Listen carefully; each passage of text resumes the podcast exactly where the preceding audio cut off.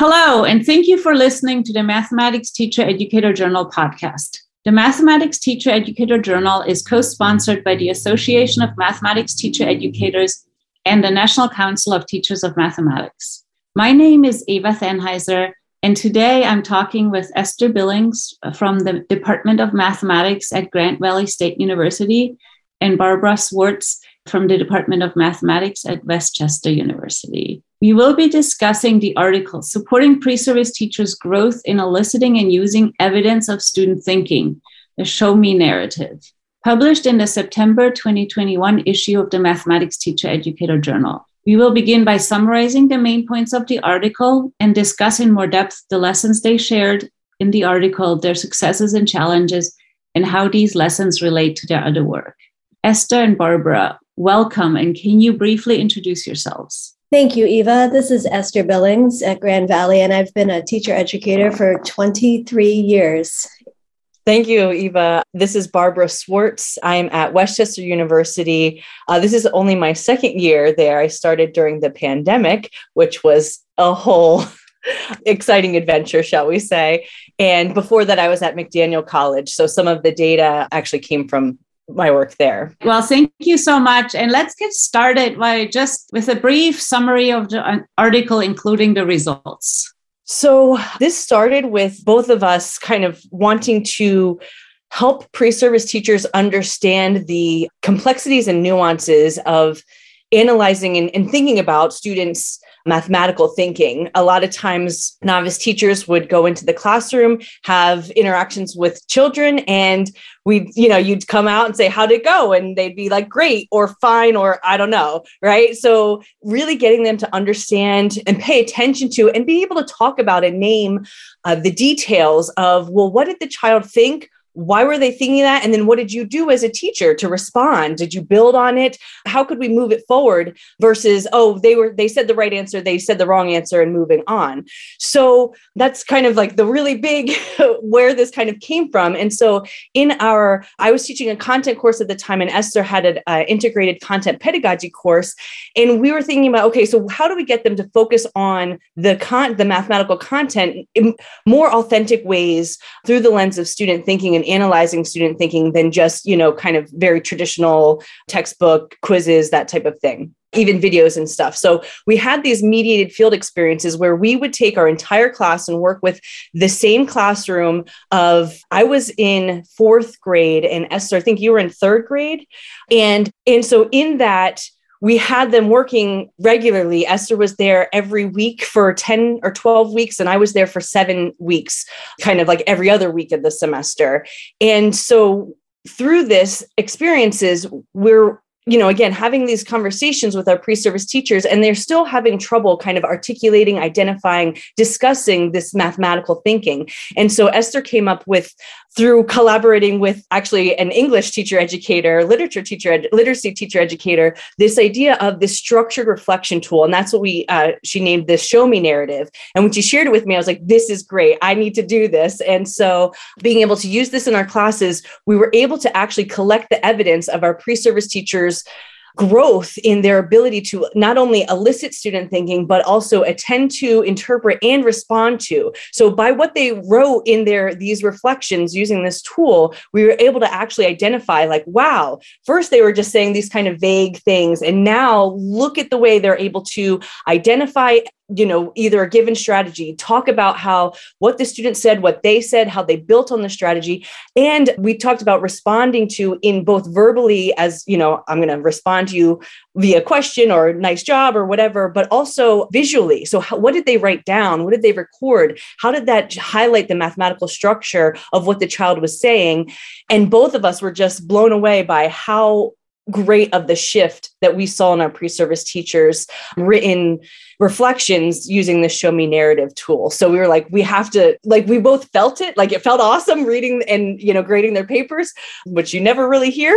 But then so we went in with a fine-tooth comb after the semester to really analyze okay can we document what is the evidence is there actually real evidence here? Is it just like that kind of good feeling that we had?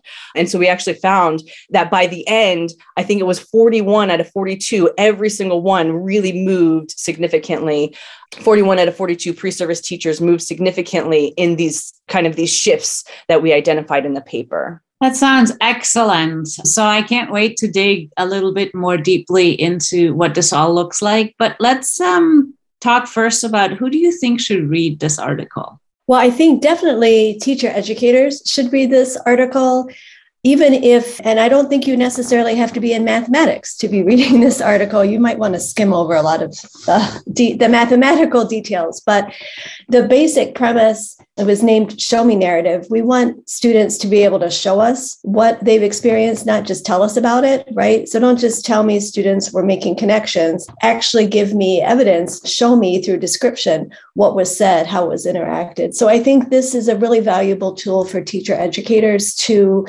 be able to provide a structure for their pre-service teachers and teacher candidates or even practicing teachers although i'm not sure they would want to put this much detail into it but maybe part of a more intensive professional development opportunity where you're really focusing in very particularly to attend to children's thinking.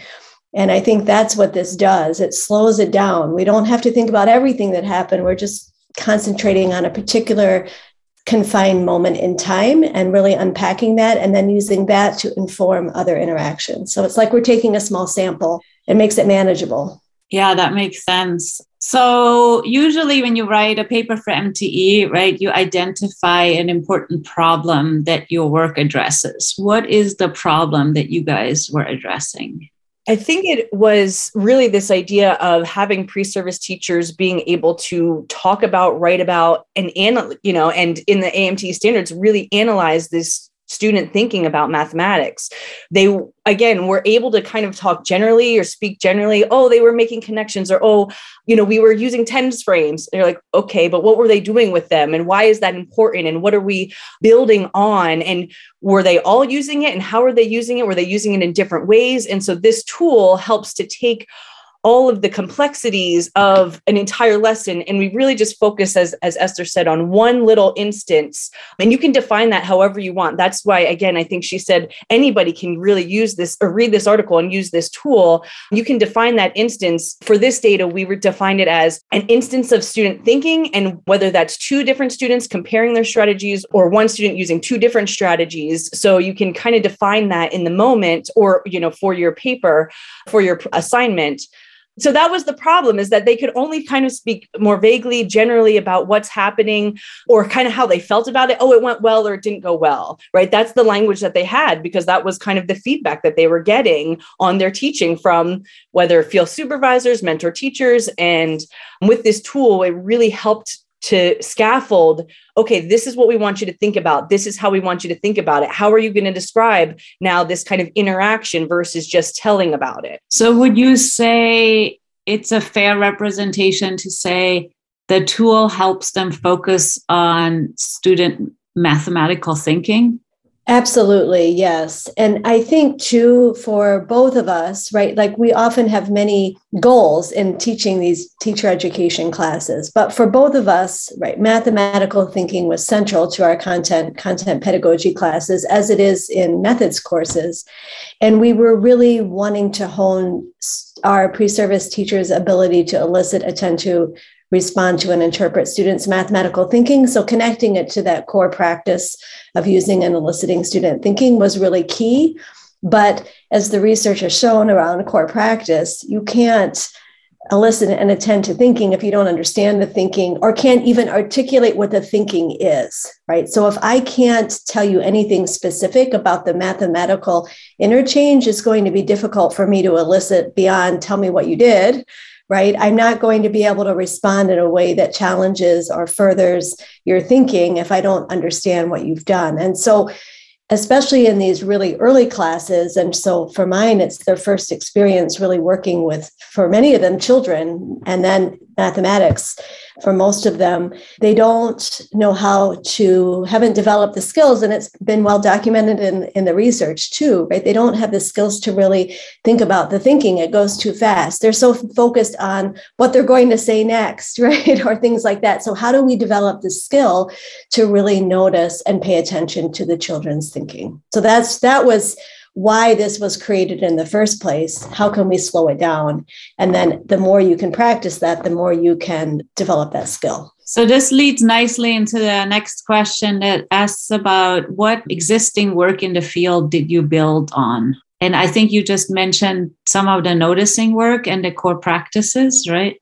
Yeah. So eh, I think part of the challenge we had in this writing this paper is we were drawing from so many different types of research that how do we put it together in a coherent way? So in terms of the teacher noticing work we were drawing heavily on Jacobs' seminal work about teachers noticing van Es's work as well.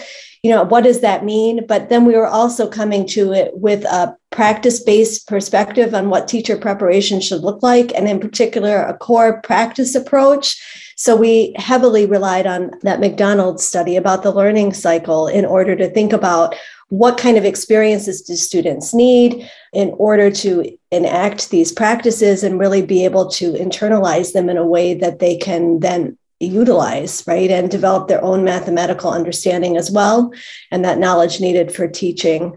And that core practice work, there's a lot of studies. You know, we've got Kazemi has been a pioneer there, Grossman, Lampert, Deborah Ball. There's just a lot of studies. And so it was, and then, the, yeah, so the core practice work, the work on teacher noticing. And then because our lens was looking at that core practice of using and eliciting student thinking, that was sort of the piece that held it together. So the idea is that your pre-service teachers have a way.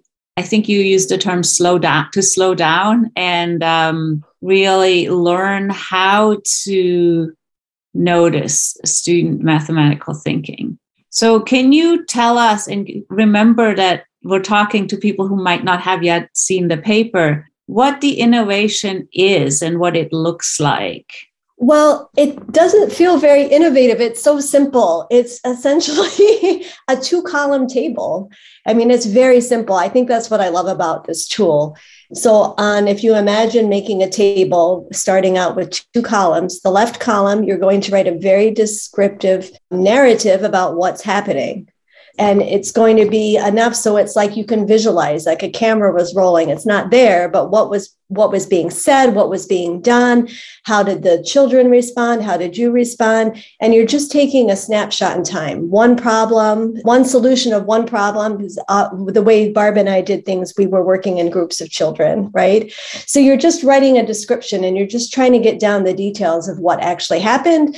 You'll have notes of things that you recorded as the teacher, if, if it's a discussion and you're recording children's thinking on a whiteboard or whatever you're using, or if you're using manipulatives you might have a photo of what you're doing with them, with the children. And then you go back later. And then, depending on what it is that you're focusing on, for us, it was this idea of this core practice, right? Then we have the students go back. That was later, I guess, the core practice. First, with the mathematical noticing, just to even name what was the child doing mathematically? What types of strategies were they using? What, where's the evidence?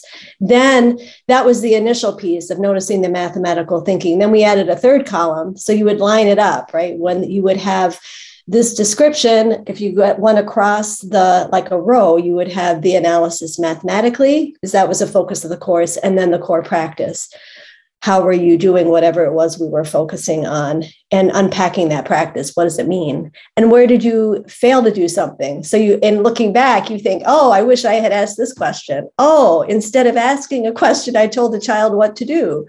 I took the manipulative out of the hand and put it where it should be. And I realize now that's not really eliciting the child's thinking. So if I could redo, this is what I would do. So it's a chance for them to reflect back on the situation in a very specific way about whatever it is you're focusing on. So is the narrative something that you provide them with or is that something they create while they work with children they write it after. So so yeah, so the the tool is basically as esther said just kind of a two column table. You know you open up your word document. On the left we want them to write this narrative kind of like either a dialogue or a screenplay or however you know whatever analogy they need. And and we give them examples. There and in the paper we have lots of appendices that have examples of what this is, examples of the assignment. And so that way they can, it's difficult. It's completely different than anything they've been asked to, to do before. It's usually like,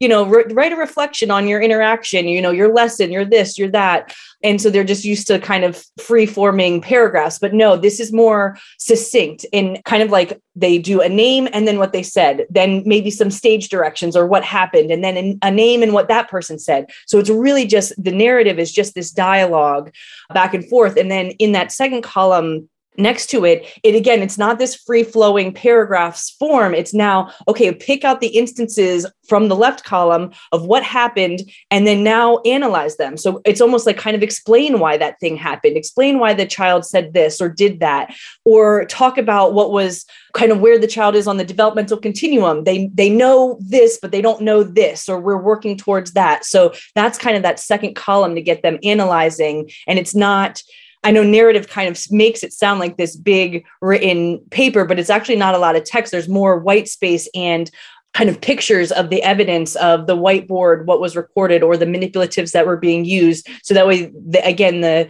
teacher candidate or the pre-service teacher can show what's happening. So that way, when you, as the reader, you feel like, oh, I, I get this picture in my head. I can see this unfold, these events unfolding. So I have done similar things in my classes, and I have found it difficult to get my pre-service teachers to actually even just create the narrative.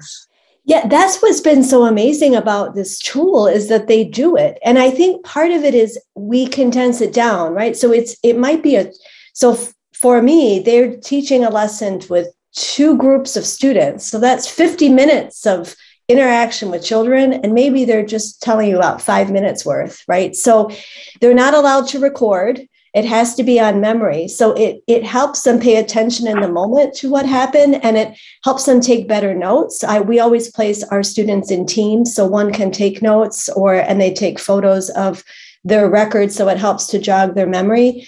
But i think for us we've spent a lot of time at the beginning co-writing a narrative together or looking at examples providing feedback. So they're trained to do it. And a lot of them have commented oh i'm i have to ask better questions because i know i have to write this narrative. Mm-hmm. and there's nothing to write if i don't know what the child's thinking. So even on a very simple literal level it's helped to motivate more careful question asking right? So, so they have something to write about at least for one piece of the interaction. So I've been surprised how it's not just the really motivated students. Everyone has written descriptions where you can imagine what's happened, but it requires giving feedback and developing the expectation. And I think they see the value in it. They see how they're growing. So it doesn't feel like busy work. Mm-hmm. Yeah. And so as Esther said, we don't, it's not, this isn't a one and done. We do this every time, every week with Esther going 10 or 12 times to the school, she has them write at least five of them. And it's this feedback cycle of, okay, what do you want me to focus on? You know, or in a lot of it, we found giving written feedback hasn't been super helpful, but kind of just, okay, have like that 10 minute conversation with the, the teacher candidate. Okay, come to my office. Let's talk about you know this is what i see. So tell me about this piece because you can you know give feedback all day long and it doesn't really help them. And our goal is not necessarily to have them be better at writing these reflections right? We want them to be better or you know more effective in their teaching. So this is just kind of that intermediary to help them to really, as we said, slow down, unpack, and magnify. Okay, we're just looking at this one instance. Doesn't matter what, how the lesson started, how the lesson ended. We're going to look at this one instance, and now let's talk about it. And then what they've said, my pre-service teacher said, "Oh, that thing we did here, I used it in my literacy practicum. I used that in my science practicum." So it really, once they understand what they're doing and why they're doing it, it does. They've anecdotally shared that they that it has transferred. So so that was really cool to hear. Let's get into the research question. What was your research question? And then what evidence did you use to answer it? Yeah, I think that will also help explain uh, help to see this this tool what we did we said that this show me narrative happened over multiple cycles so they did I think for each of us, at least five of them, maybe six. And then they, the final one that we analyzed for the, to show the evidence, we had them go back and redo one of those five or six, and we called it the polished show me narrative. So that's where we really saw this growth, these shifts, because they were able to go back, remember this instance, and now really name, oh, I, sh- I said this and I should have done this. And that, that was really where we saw the growth in that final one, the polished one. So, what, what our research question was is we are looking for what ways did the pre-service teachers' ability to elicit, attend, interpret, and respond to students' math thinking shift over the, that it was just one semester over the one semester as they completed the show me narrative. So, through these written reflections, with the show me narrative tool then that's when we were able to use that as evidence so we analyzed not their first one but their second one because that was still early in the semester and the first one is like they didn't, yeah, as you said, they don't really know what they're doing yet. So we didn't, that's why we didn't start with the first one. We started with the second one. And then we did, we compared it against the polished one. So now it wasn't necessarily apples to apples the same exact lesson the sh- same exact um, reflection that they, or you know lesson that they were reflecting on but we were able to identify the instances where they were able to elicit the instances they were able to interpret the instances they were able to attend and respond appropriately and even um, in our analysis, we also identified missed opportunities, whether ones that they named, oh, I should have done da da da, or as we're reading, it's like, oh, you should have done da da da. So we coded for that so that way we could see how many opportunities they named as missed opportunities and how many we would name as well to kind of identify those shifts. And go ahead, Esther, you want to add? No, I think that that summarizes it. And because we were so focused on the idea of we need to really pay attention to how the children are thinking, what their ideas are, right? By the second show me narrative, most of them were getting much better at being able to take notes, right? Rely on their partners, right? So that they could write something descriptive. So what we were really focusing on was a lot more to do with okay so then what do they do with this information right? How do they how do we build up this capacity to respond in appropriate ways? How do we build up this ability to, to ask different kinds of questions in the moment so that they can really build on children's thinking not just report what the children said but how do we extend that right? To really delve into what this core practice is about. So i remember from reading the article that there's a lot of numbers and a lot of changes. So I'm wondering if you want to pick like a few that stood out where you saw some changes happen. I think one of the ones we use the the NCTM in the principles to actions, you know, they delineate all eight teaching practices. We went into the our core practice that we are focusing was eliciting and using evidence of student thinking, but one way to elicit is to pose purposeful questions. So we dug into that chapter a little bit more and they had this great framework for the types of questions used. And so what we noticed is we were able to, we coded then the types of questions that the the pre-service teachers reported that they said, "Oh, I asked this the student this, I asked the student that." It, right to to demonstrate their ability to elicit student thinking. And so what we were able to do is see the shifts in the types of questions that they asked from one of them we had to even so in the principles to actions they have four levels starting with gathering information all the way through encouraging reflection and justification well in the beginning we had so many pre-service teachers saying don't you think you'd like to use multiplication there? right. So, and in that chapter, Breyfogle and I forget her co-author, they named this as a funneling type of question. That was and, Herbel-Eisenmann, right? yes. yes. Yes. And so what we did was we la- we labeled those funneling types of questions as a type zero. So we know that they're not productive. They didn't help build on the students' thinking, but they were asked by the pre-service teachers early on in the semester. And so that shift from asking kind of those funneling questions and only a handful at mo i don't think we had any level fours in the beginning. Towards by the end we had a lot almost ha- and it's not like this is one semester so it wasn't like you know zero to all but it was at least half of them in the threes and fours. So if I could find that that table, I thought that was a really significant a really nice way to kind of provide that evidence of what shifted and how it shifted and why it was different by the end of the semester than at the beginning. And I think what's also notable is we provided structured lesson plans for the students. It wasn't like they created their own activities and then just implemented them. So it's noteworthy to note that in the activities that they were doing with the children, we had given examples and discussed as part of our preparation. These are great connecting questions. These are great analysis questions, but our pre-service teachers wouldn't ask them in the moment, right? I mean, that so even though they had been provided and they knew what they should maybe this was something that their instructor was saying you should do. This is what effective mathematics instruction looks like.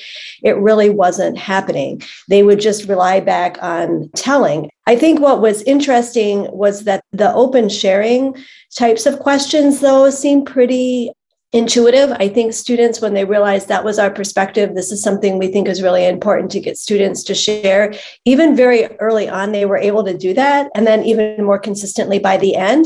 But I think what they realized through this analysis is that is not enough, right? Just having the students tell me what you know, you have to have knowledge to be able to scaffold their thinking to be able to probe more deeply, to ask connecting questions so they can make connections. So the fact that they really grew in their ability, or at least recognize the types of things they should have asked, or ways to maybe represent thinking so students could have made connections, especially when we did a lot of number talks, at least in the data we gathered for these semesters. It was really interesting to me that they they actually grew in that area. Like it was a hunch, but to actually see it in the data was really exciting. Like, wow, this has really helped them make these connections while acknowledging we were doing a lot of other things in the class. We know it's not just the tool, but the tool was a great way for them to reflect and for us to to document and see some of these shifts. This actually leads really nicely into my next question, which is kind of just wrapping up like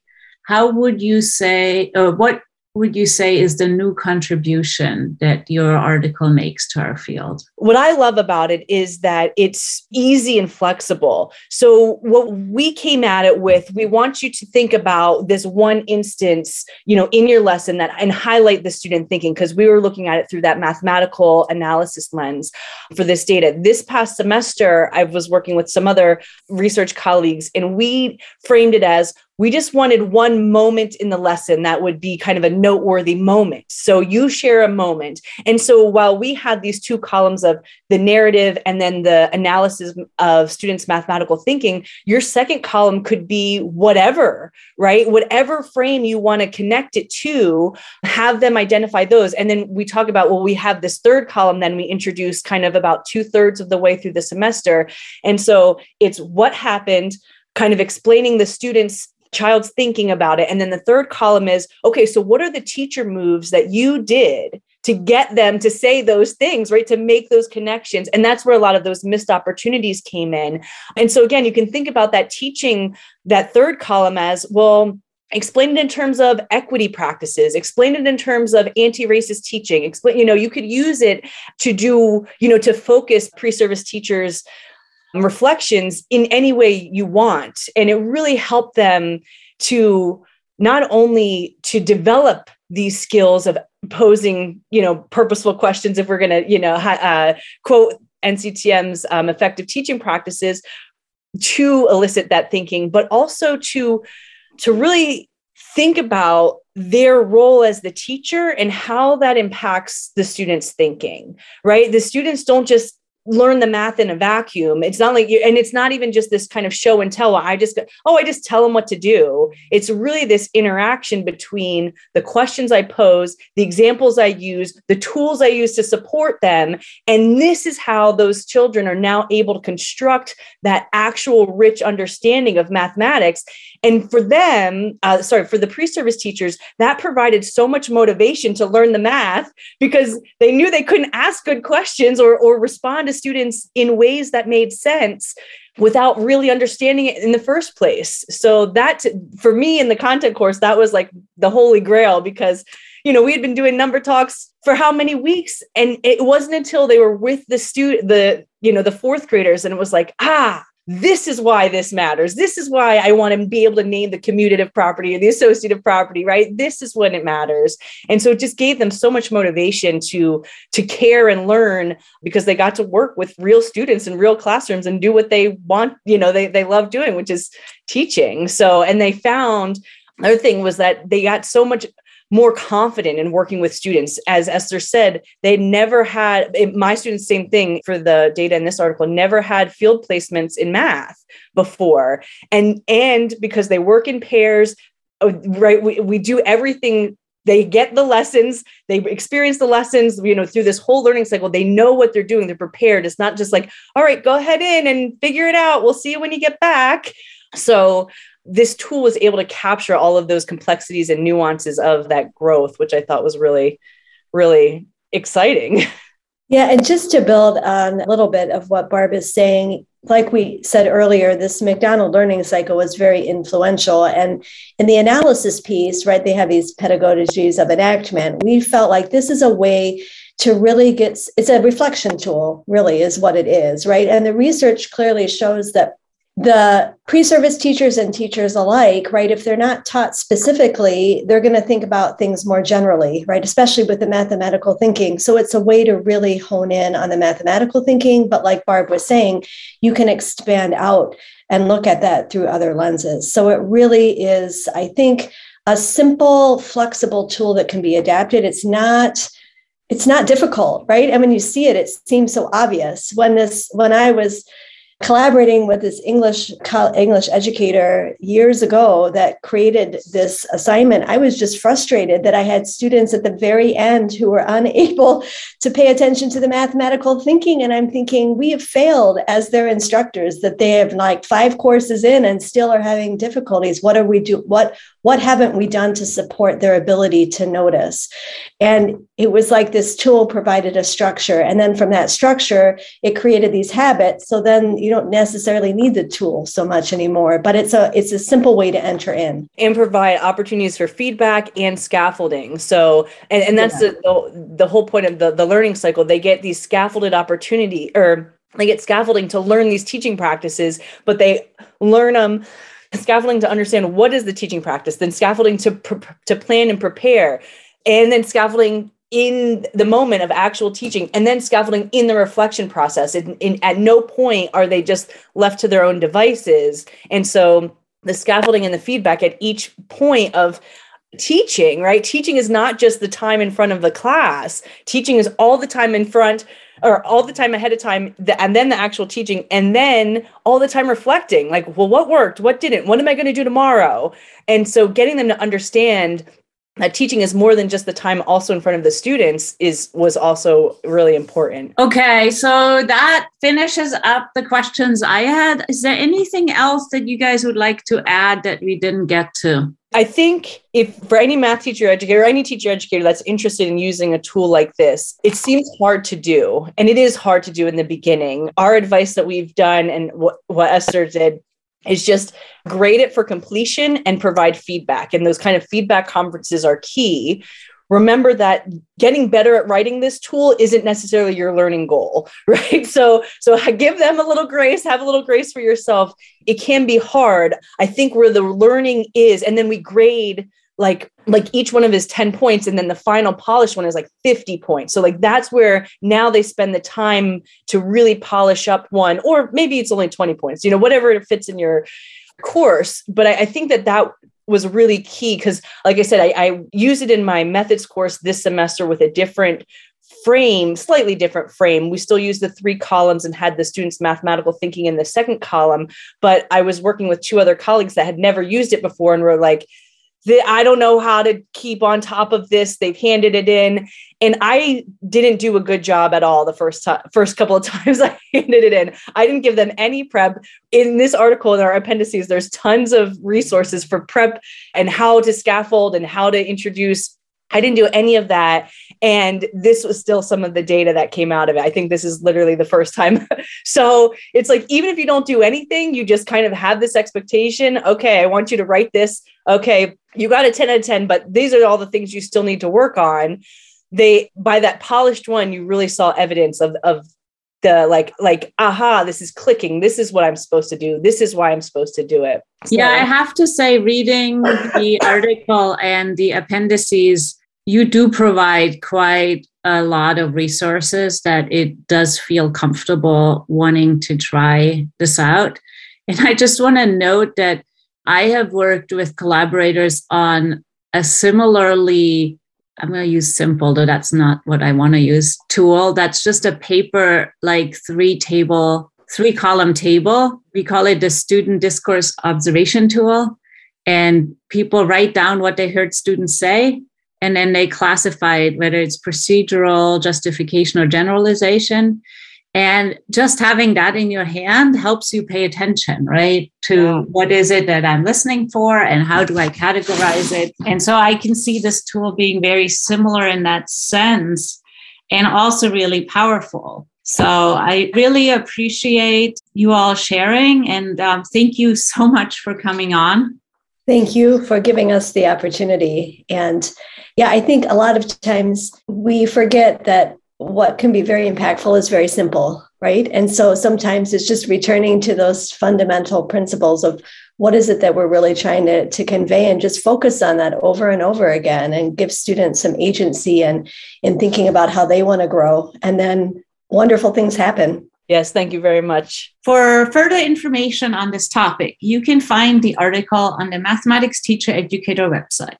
This has been your host, Eva Thanheiser. Thank you and goodbye.